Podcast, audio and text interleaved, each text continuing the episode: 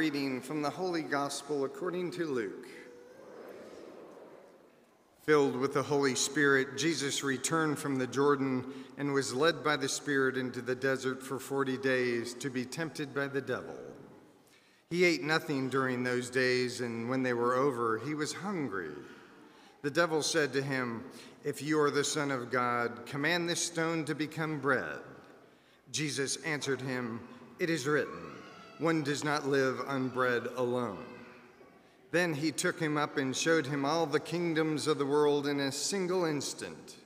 The devil said to him, I shall give you all of this power and glory for it has been handed over to me, and I may give it to whomever I wish. All this will be yours if you worship me. Jesus said to him in reply, It is written, You shall worship the Lord your God, and him alone shall you serve. Then he led him to Jerusalem, made him stand on the parapet of the temple, and said to him, If you are the Son of God, throw yourself down from here, for it is written, he will command his angels concerning you to guard you, and with their hands they will support you, lest you dash your foot against a stone. Jesus said to him in reply, It also says, You shall not put the Lord your God to the test. When the devil had finished every temptation, he departed from him for a time. The Gospel of the Lord. Good morning.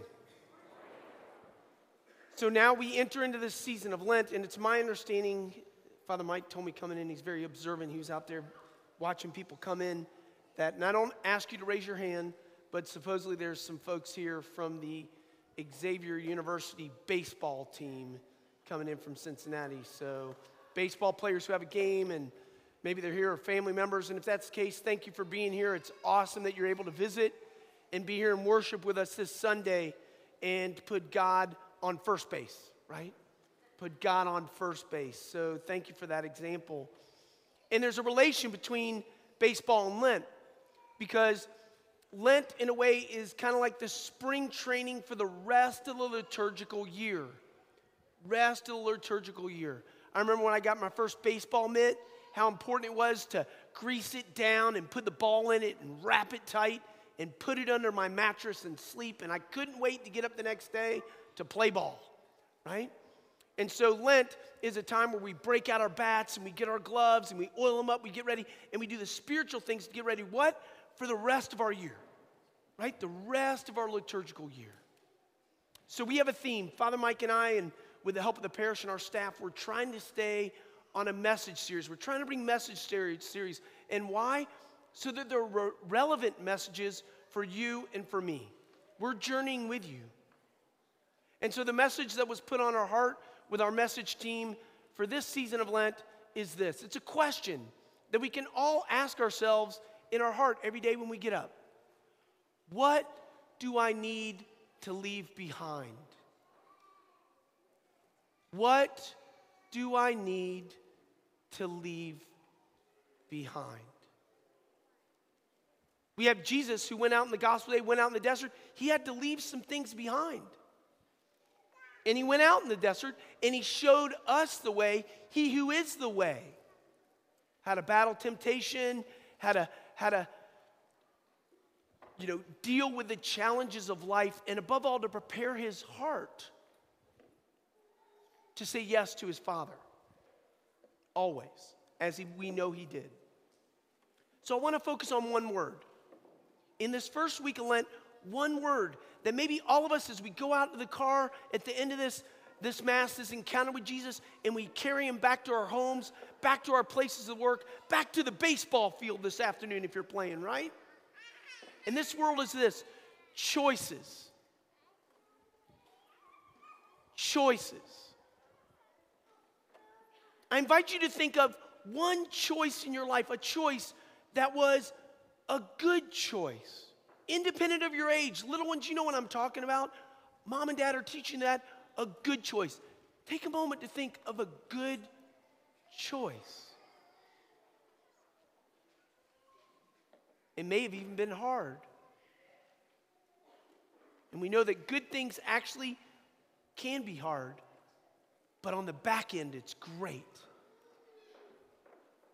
Okay, take a moment and, and don't beat yourself up with this, right? But take a moment, independent of your age, and think about where maybe there weren't so, there wasn't a good choice.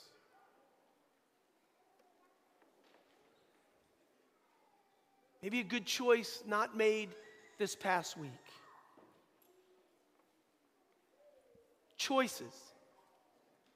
Jesus shows us how to choose the Father, how to choose the will of the Father. And I don't believe that with our beloved Lord it began just when he went out to the desert. He was preparing him, his sacred heart, true God and true man. He was like us in all things but sin, which means it wasn't always easy for him. He was preparing for that ultimate yes to the Father for you and for me to go to the cross. The choice to say, I'll do it, Daddy. Abba, I'll lay down my life for them. Not as a massive number of people, but individuals. He knows you and He knows me. Choices of Jesus that began when he was a 12 year old boy and he was in the temple, and Mary and Joseph lost him. And Jesus had a choice to obey his parents and go back to Nazareth and live another 21 years before he started his public life, or not quite 21, but he had three years of a public life. A little less than that, maybe 18 years. That was a choice to what? Honor his heavenly Father and ours. Jesus, the choices that he made to stay up late at night, heal the sick, to go to other towns, to even the choice to rebuke Peter, the rock who stood there after professing the faith and saying, You are the Son of the living God. Moments later, Peter pivots when Jesus speaks of going to the cross and he says, Not you, Lord, not you. And Jesus says, Get behind me, Satan. Jesus, we know it wasn't always easy for him. We can see in the desert and we see a glimmer of that, where Jesus is getting tempted in the same way Adam and Eve were tempted. Tempted through, first and foremost, thought. You see, the devil in the world and even our own flesh, okay? Our flesh, big word concupiscence, it's a bend. We're not corrupt. All human beings were created good. God created us good. And thanks to baptism, original sin goes away, but we still have this wound this bend. Why do I do what I don't want to do? St. Paul says in his writings. Why do I do it? I keep doing, keep making the same choices because I'm bent in a way away from God. And so we see choices being made in Jesus in the desert. He had to battle with that. And it first comes in, if we think about our choices, it's first a thought, okay? good or bad. Not that we should be running around in our thoughts and worried about our thoughts, but it enters through thought.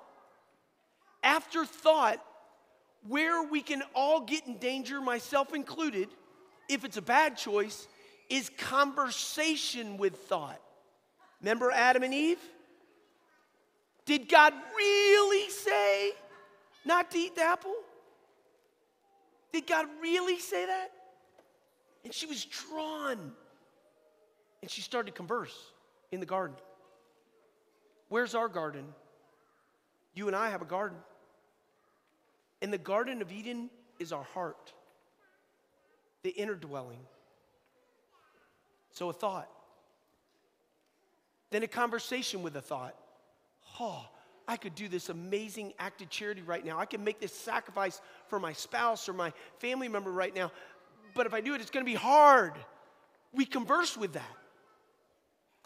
From conversation, we can get into the river of passions.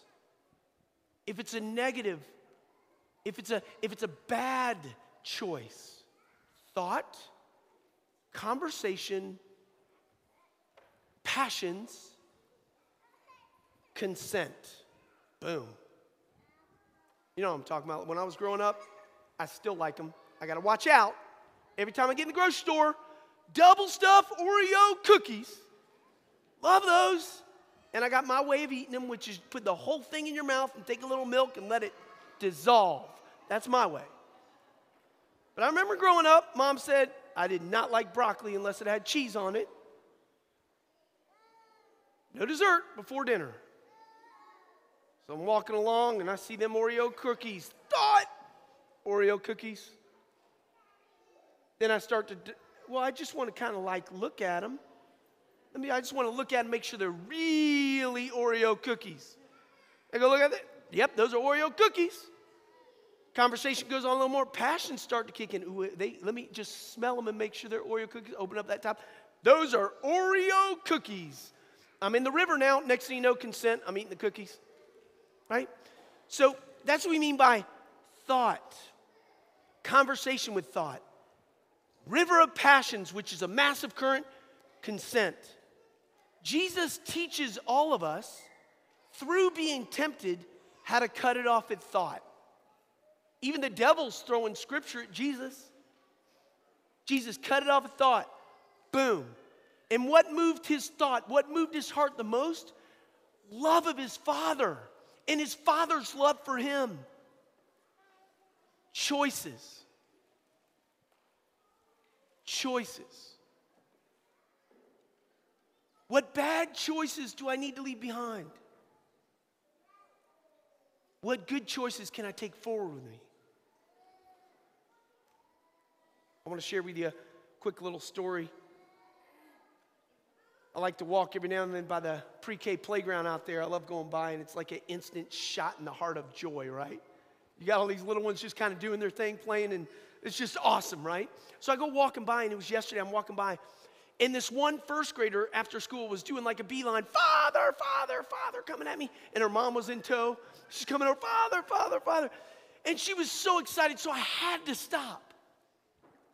And I looked at her, not to embarrass her, it's a live stream right now, so everybody out there, I'm not gonna mention the name.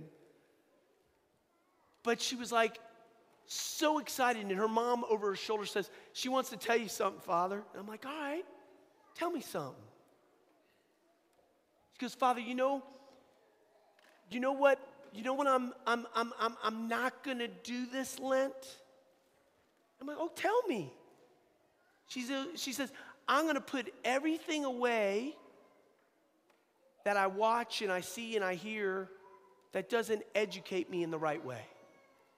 I'm gonna put it all away. And I was like, dang, that's awesome. Well, when you put that away, when you put that behind you, what are you going to put in front of you? What are you going to do with that extra bit of time? And she lit up. She lit up and she says, I'm going to help my mom fold clothes. and mom was like in the back, like, yes. I mean, mom's heart's like going, wow. And I said, that is so beautiful. She goes, oh, I got another one too. So she smiles, she got another one too. I'm going to help my mama do dishes. I'm to help my mom do dishes. Right? So we can all fold clothes, we can all do dishes, we can all do the little things, we can all make those little good choices that we can make. What do we need to leave behind? What do we need to leave behind in order to have our hearts be a little more like our beloved Lord?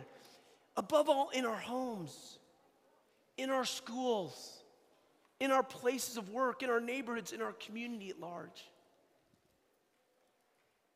Close with this. Father Mike and I are going to always close with this. In a moment, I'll pray, pray, brothers and sisters, that my sacrifice and yours, my sacrifice and yours, pray, brothers and sisters, that my sacrifice and yours may be acceptable to God the Father Almighty. And you'll respond, may the Lord accept our sacrifice for our good and the good of all his church, for the praise and honor, and I forgot. Anyways, y'all remember it. It's good Catholics who remember, right? The Lord accept our, our sacrifice at your hands for the praise and glory of his name, for our good and the good of all the church. What can we do for the world? Christians all over the world is what we're doing right now. Give it to the Father. Take what you need to leave behind, lay it on the altar.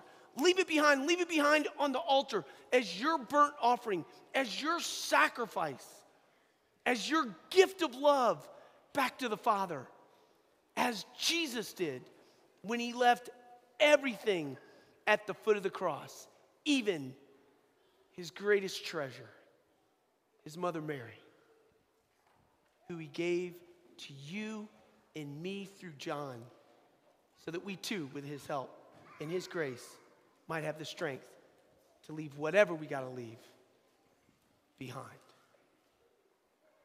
What do I need to leave behind?